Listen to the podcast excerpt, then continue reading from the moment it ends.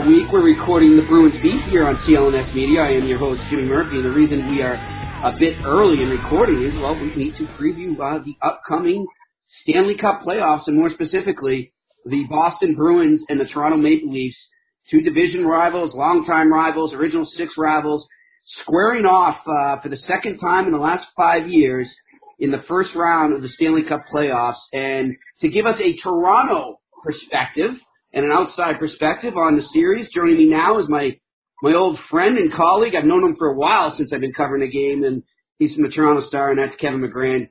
Mr. McGran, my fellow celiac friend, how are you? I'm excellent. Uh, doing my best to get through it. How are you? I'm doing all right. And like I was just saying to you off the air, um, I'm going to have to take you for lunch uh, to one of my favorite haunts across from TD Garden, Porter, Porter's Pub. We'll probably end up for after uh, after game cocktails as well. But uh, they have a great gluten-free menu, and I, to this point, and I'm a huge pizza guy, and that was one of the things I focused on when being diagnosed with celiac three years ago was I'm going to have to find the best gluten-free pizza, and I've done my research. And at this point, Porter's Pub uh, or Porter's Bar and Grills, they like to be called, they have the best gluten-free, and the reason is just the dough. And as you can probably relate, it's very hard to find good gluten-free dough, isn't it? Uh, yeah, I've been pretty much disappointed. I'm almost off bread entirely because uh because the uh it just doesn't stand up to what wheat's all about, and so yep. you know you, you sort of move off and you find other things to eat. Unfortunately, in my case, it's been a lot of French fries. Um, but yeah, you know, potato products are, yeah. are, are go figure the obviously. But yes, yeah, yeah, and uh, but you know, a, a good pizza is something that you know Boston's kind of famous for. There's a few places around there that are good. New York, Chicago, places I go, and it's uh it's always a treat if you can find a really good pizza place. For sure, and that we will do, and uh, we'll also have a uh, like I said, a couple post game uh, beverages. But listen, let's let's get into this. I mean, I'm going to tell you from the Boston side, Kevin, and I want to kind of get the perspective what it was like in Toronto. Um, it seemed to be the way the Bruins played. Now, of course, I know they were banged up and they were exhausted and they played so many games in the final month and a half. I get that, and that's going to wear on you physically and mentally. But it just seemed the way they were playing, and then also just a, there was a there was a general feel amongst a lot of media or maybe some in the, the talk radio biz around here that they wanted Toronto. Bring on Toronto. We'll we'll wipe them off the ice and we'll get them. And you know, is it if it started to materialize and it looked more and more like they were going to face them, then, then you know there's that little situation there where they had a chance to actually seal the conference in the division and face New Jersey instead. They're like, oh, you know, it's no big deal. I I think those people are nuts, uh, Kevin, and I, I I really think this is going to be a, a tough tough series for the Boston Bruins. I think out of any of the potential opponents, Philly, Jersey, or Toronto, I think Toronto going in, and I still think it was the one I didn't want. I, I think they match up well against the Bruins in their favor, and we'll see. I'll give my prediction a little, but I want to get sort of the perspective heading in from the uh, from the other side there in Toronto. Yeah, well, it was certainly was a, a pretty good series between them all year. I think the one thing that's of interest of interest to note, Auston Matthews only played in one of those games, and the one game he did play was the one game the Leafs lost, and Auston Matthews did not play particularly well notable out of that was how great he played the very next game because it was pretty much noticed how much Patrice Bergeron schooled him head to head. And that was a big wake up call for the kid to know exactly what's coming. And he's been talking about that all week. Um, that's the big question. How is uh, Auston Matthews going to fare against Patrice Bergeron? Because that's the matchup Bruce Cassidy's going to want.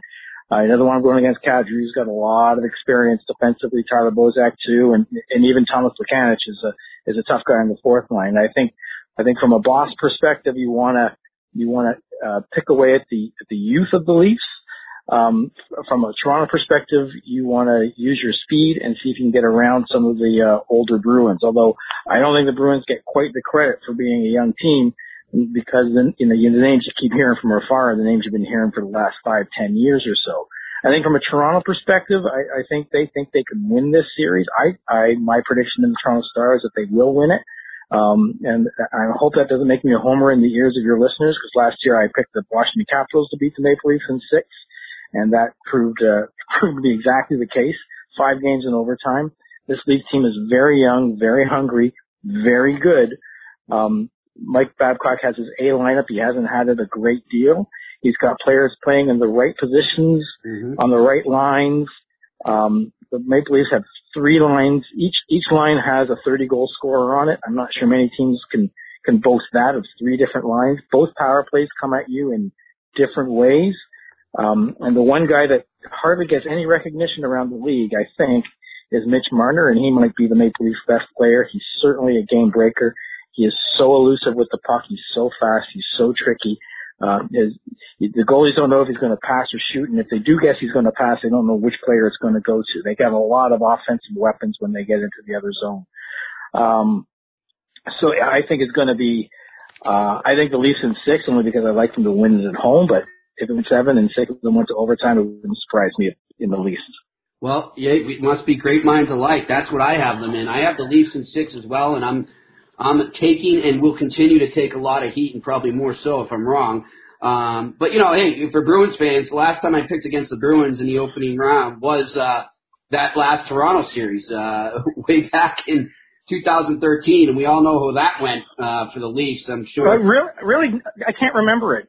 Yeah, uh, yeah. The Leafs played the Bruins in 13. Yeah, yeah, right. Doesn't, not, doesn't ring a bell. Doesn't yeah, ring a bell. I'm sure. I'm sure that's not coming up at all right now up there. What, I mean, seriously, what, is, what is that like right now? That whole series, uh, you know, in terms of the the spotlight in, in media conversation and fans and and just the hype around that. And is there sort of a we owe them revenge. We got to get one for that 2013 2013 loss. Is that is that the mentality right now amongst the fans at least?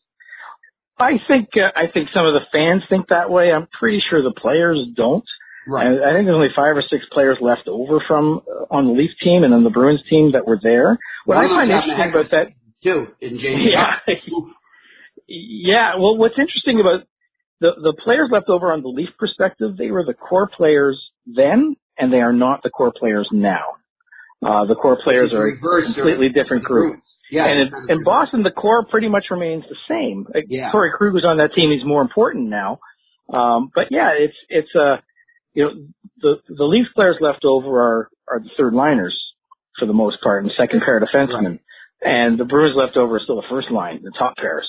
So um, you know it, it's a and and there's also a little bit of you know a longer look back now in Toronto because if you remember the beginning of that series, the Leafs I don't think had beaten Boston at all that year, and no one gave them much of a chance to uh, to win a game that series, much less take it, and to go to go seven games and lose in overtime in the grand scheme of things was an accomplishment for that team. Yeah, and they were but, down three one. The way they lost game, they yeah, they were down three one. They win five six, and they're up four one in the third period and seven. To to blow that is one for the ages. Uh, if I remember it, like I said, I'm not sure I remember it. Um, not being facetious, but yeah, but in the grand scheme of things, it was a victory for that team. But they never did recover, and most of the key players are gone. yeah, yeah, for sure. You know, and I think another thing that you know, in terms of what's different and what's the same. I mean, on the Bruins side, you've got the same goalie in Tuukka Rask, and he went on to have a very nice run in that playoffs as the Bruins went all the way to Game Six of the Stanley Cup Final before losing to the Blackhawks. But it was blowing a two-goal lead in the third period, I believe. Yes, they did. Kind of like the way they they survived in the uh, in the first round. But I don't put. See, here's the thing, and you'll you'll notice it when you're down here, Kevin. And I don't know if you've already seen it in any of your visits here in the last few years since, but I mean that guy can't win in this town right now. He could have he could have a Vezina Trophy season, which he, was approaching that at times, but he had some injuries. But I mean, he could just be lights out, and it's still always going to be Tuukka's fault. He could. I'm telling you, he could still go on and win the Stanley Cup and a Conn Smythe and I still think he'll be the scapegoat here if they go off to an 0-3 start next year. It's unreal. Of all, of all the things in the Leaf uh, Bruin rivalry through the years, the Tuukka Rask for Andrew Raycroft trade is what gets Leaf fans in the craw the most because what the Leafs have lacked for the last 10 years until they got Freddie Andersen was a number one goalie and they look long and Leaf fans just look longingly at that trade and go, my God, they might have suffered for two years while they waited for him to develop in Finland, but that that kid's got everything going for him. He's a top ten goalie in the league over the past decade. So, uh, I mean, I get it. Some players never quite get the respect they deserve from their from their own fan base. Uh, you know, Jake Gardiner is a case in point here in Toronto. He, he's a terrific talent. plays the most minutes of any defenseman, but he's prone to a giveaway now and then, largely because he's the guy with the puck. I mean, the guys without the puck never give it away because they never have the puck. Right. Um, so you know, people don't they they remember what they see. They don't necessarily remember all the other stuff, or you take note of all the other stuff. So Jake Gardiner is that guy in Toronto that never quite gets the credit for being the kind of player he is, because the gaffes when he makes them, they're they're kind of awful. Yeah, I hear you. I hear you. It's kind of like uh, Brandon. But you wish other players had that kind of talent and Yeah. and play and he plays to a high level. I'm not I'm not trying to say anything bad about it. I mean, it does make me laugh sometimes, but but I I think I'd uh, I'd rather him on my team than a lot of other defensemen. I hear you. And I'd rather Tuukka on my team than a lot of other defensemen as well. You mentioned Freddie Andersen there, and he's had an amazing season. I was listening uh, earlier today before we got on, uh, former Bruin and uh, we bring up that trade, uh, and Leaf goalie Andrew Raycroft was uh, on talking about the fact, I guess uh, Andersen, what did he break Raycroft's record for single season wins by a goalie? Yeah, yeah. Raycroft uh, tied um, in his time here in his first season here. He tied uh, Ed Belfour at 37 wins, Right. and uh, Freddie got number 38 this year. So yeah, Freddie now owns the franchise record for most wins by a goalie in a 101 year old franchise. Wow. And let me ask you this. Why, why is it that maybe, I think he's getting the respect, from everything I hear, you know, I'll tune into the shows up there and I'll, I'll listen to some of our colleagues and he seems to be getting the respect there.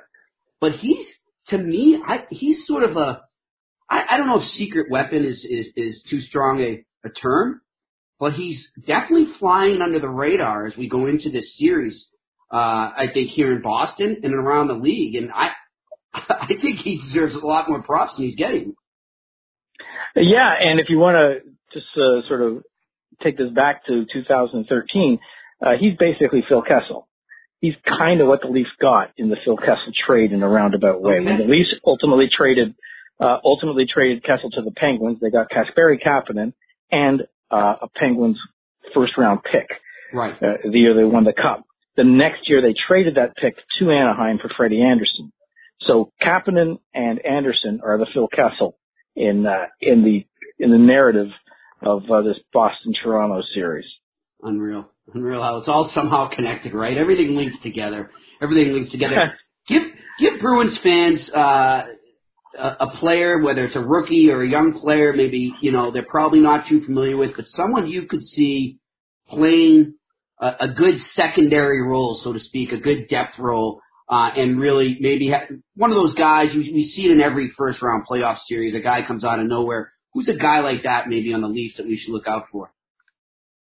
Uh, well, that's a really good question. A guy that you're going to re- be really impressed with if you haven't really been paying close attention with at least he's the first line left winger, Zach Hyman. This guy's just a bulldozer, and he he does stuff. He just never stops digging for the puck. He just never stops. Offense, defense. Uh, he's he's one of my votes for uh, Selke uh, for defensive forward. He plays more shorthanded minutes than anybody in the league as at forward. He just he just does everything. Doesn't score a lot, doesn't get a lot of assists. He plays with Matthews and Nylander, and he still doesn't produce that much. He got 15 goals this year, which is good for him. Uh, he's one of those guys that is just he he doesn't even annoy other teams. He doesn't get under the skin like a Leo Komarov that I'm sure you're familiar with, who plays kind of the the Marchand game without the goals. Uh, uh, Zach Hyman, Zach Hyman is is is uh, just that that presence that you're just going to go, who is this guy? Now another one, I'm going to give you two names to watch for on the fourth line. The guy who's starting on the fourth line is Kasperi Kapanen, again the guy they got in the Kessel trade from, with Pittsburgh, uh, who's got amazing, amazing speed.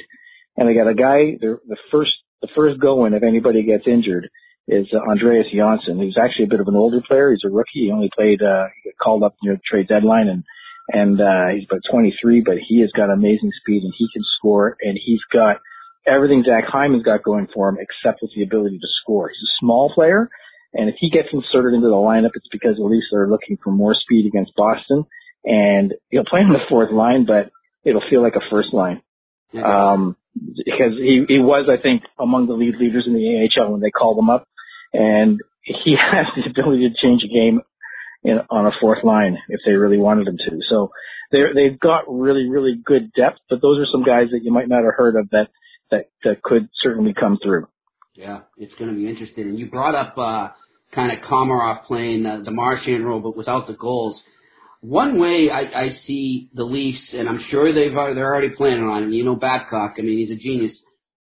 Is is getting under Marchand's skin could be a big thing for them, and and making him take unnecessary penalties or doing something stupid where unfortunately we've seen him still do too often. Uh, and it's amazing it's still happening because I mean I don't know about you, Kevin, but I, I just look I, I I praise this kid left and right. He's become a superstar if he wants to be it. He needs to embrace that role and he needs to ditch the the dumb stuff, but he's not doing that. And I think that could be an advantage that the Leafs have going in is maybe getting under uh, the skin of Marchand or even Char to an extent.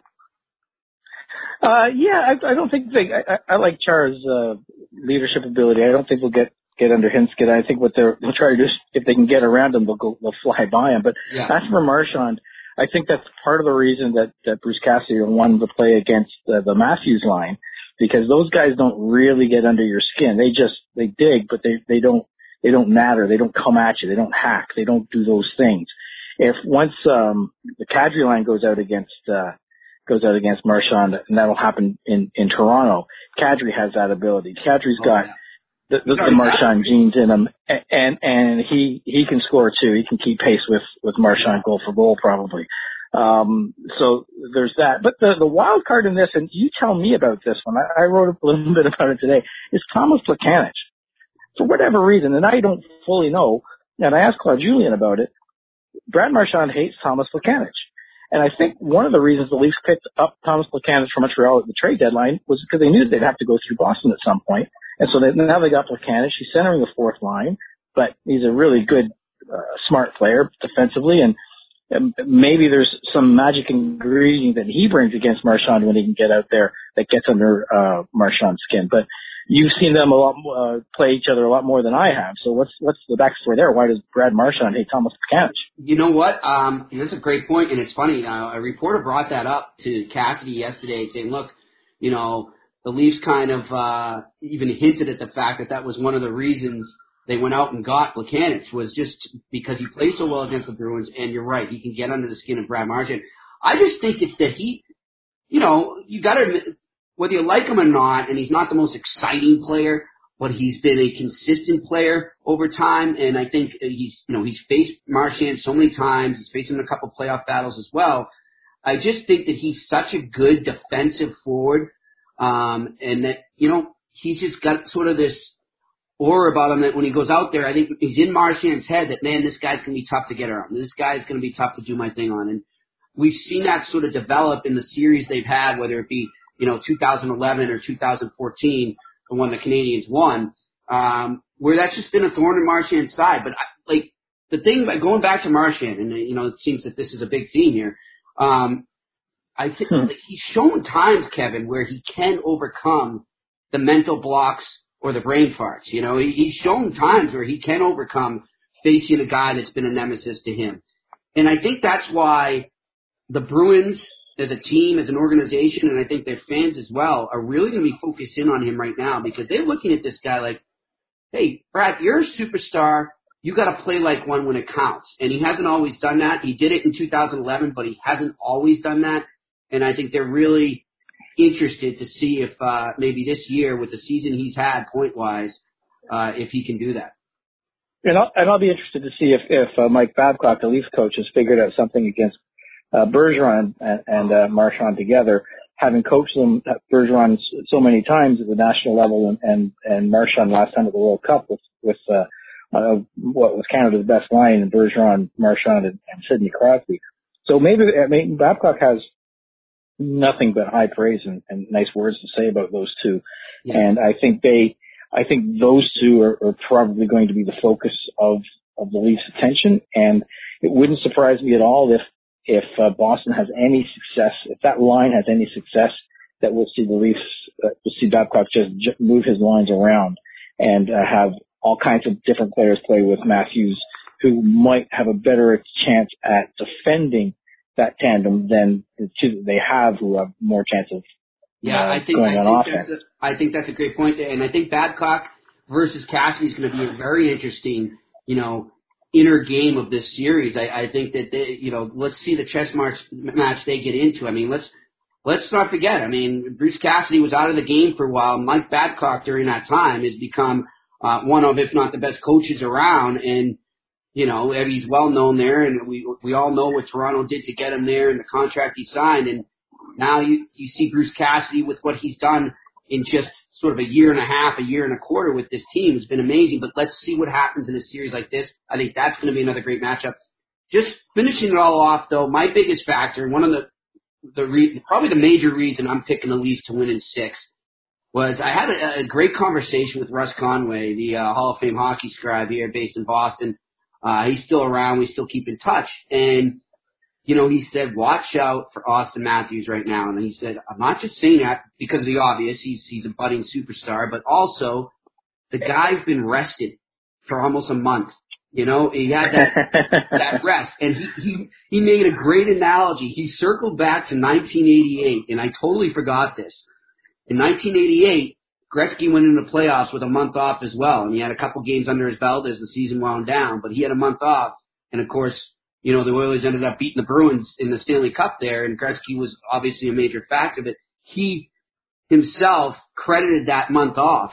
He said, if I don't hmm. have that, I don't think I'm able to perform at the level I did. And that just refreshed me so much. And I felt like a new guy when I went into the playoffs. Uh, that's, that's a really good point. When, when, uh, I mean, I've, I've grown up in Toronto. I've lived in Toronto. I've, I've covered the Leafs. Uh, this is my, my second go around. It's uh, 12 or 13 years with them. Uh, I've covered Leafs in the playoffs. I've covered the Leafs in, um, in not in the playoffs. Um, and they have really not been outside of a dalliance in the 90s and a dalliance in the early 2000s. They've really not been a contender. But the more I watch Auston Matthews, the more I believe that young man is getting his name on the Stanley Cup come hell or high water. Yeah. If he's a Toronto Maple Leaf, then the dread's going to be over and sooner rather than later. Yep. Um, he is he is just driven. Uh, there is no off button with him. Um, and uh, if he, he the, the question this year, I mean, he missed he missed 20 games with three different injuries. So the question is, is he is he a durable player or not?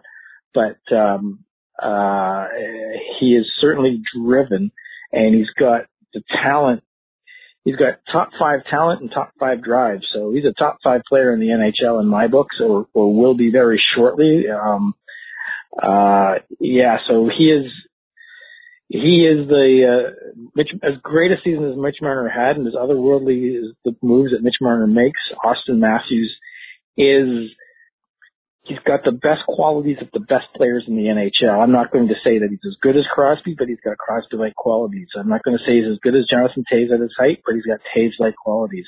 He's got uh, Jack Eichel-like qualities. He's got Connor McDavid-like qualities, and they all add up into a kid by the name of Auston Matthews, who, for whatever reason, if you take the puck from him, he's getting it back off of you. Just you just watch him pursue the puck carrier through neutral zones. He'll the, the the guy never gets back to his own end.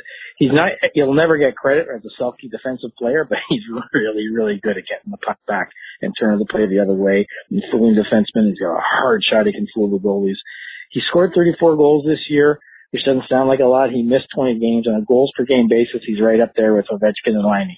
Um, so, uh, you know, that's him, the, the best player on the on, on this team, and uh, I, I firmly believe he is driven to win and will. Yeah, I'm. You know what? I'm with you on that, and I I, I think he's going to be in that category someday with the likes of Gretzky and Crosby and Ovechkin. I think he's going to be up there with those guys someday.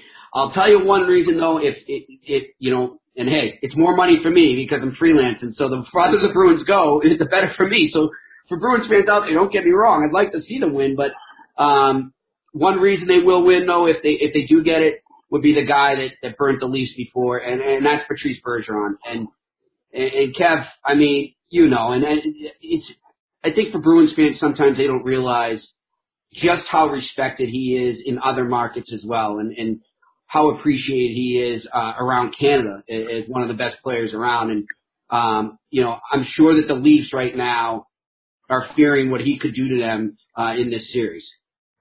I remember talking to him, and I've talked to him a few times about that that 2013 Game Seven and the goal he scored in the third period. Uh, I said 99 more times he couldn't duplicate it because it was a seeing eye shot. Uh, but you know, maybe he can, and maybe he will, and maybe he'll do it again for sure.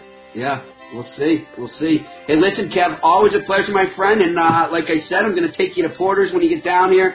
We'll have some great gluten-free pizza. You have safe travels to Boston. I'll see you soon. Go Sláinte, my friend. All right, Sláinte. Have a good one, buddy.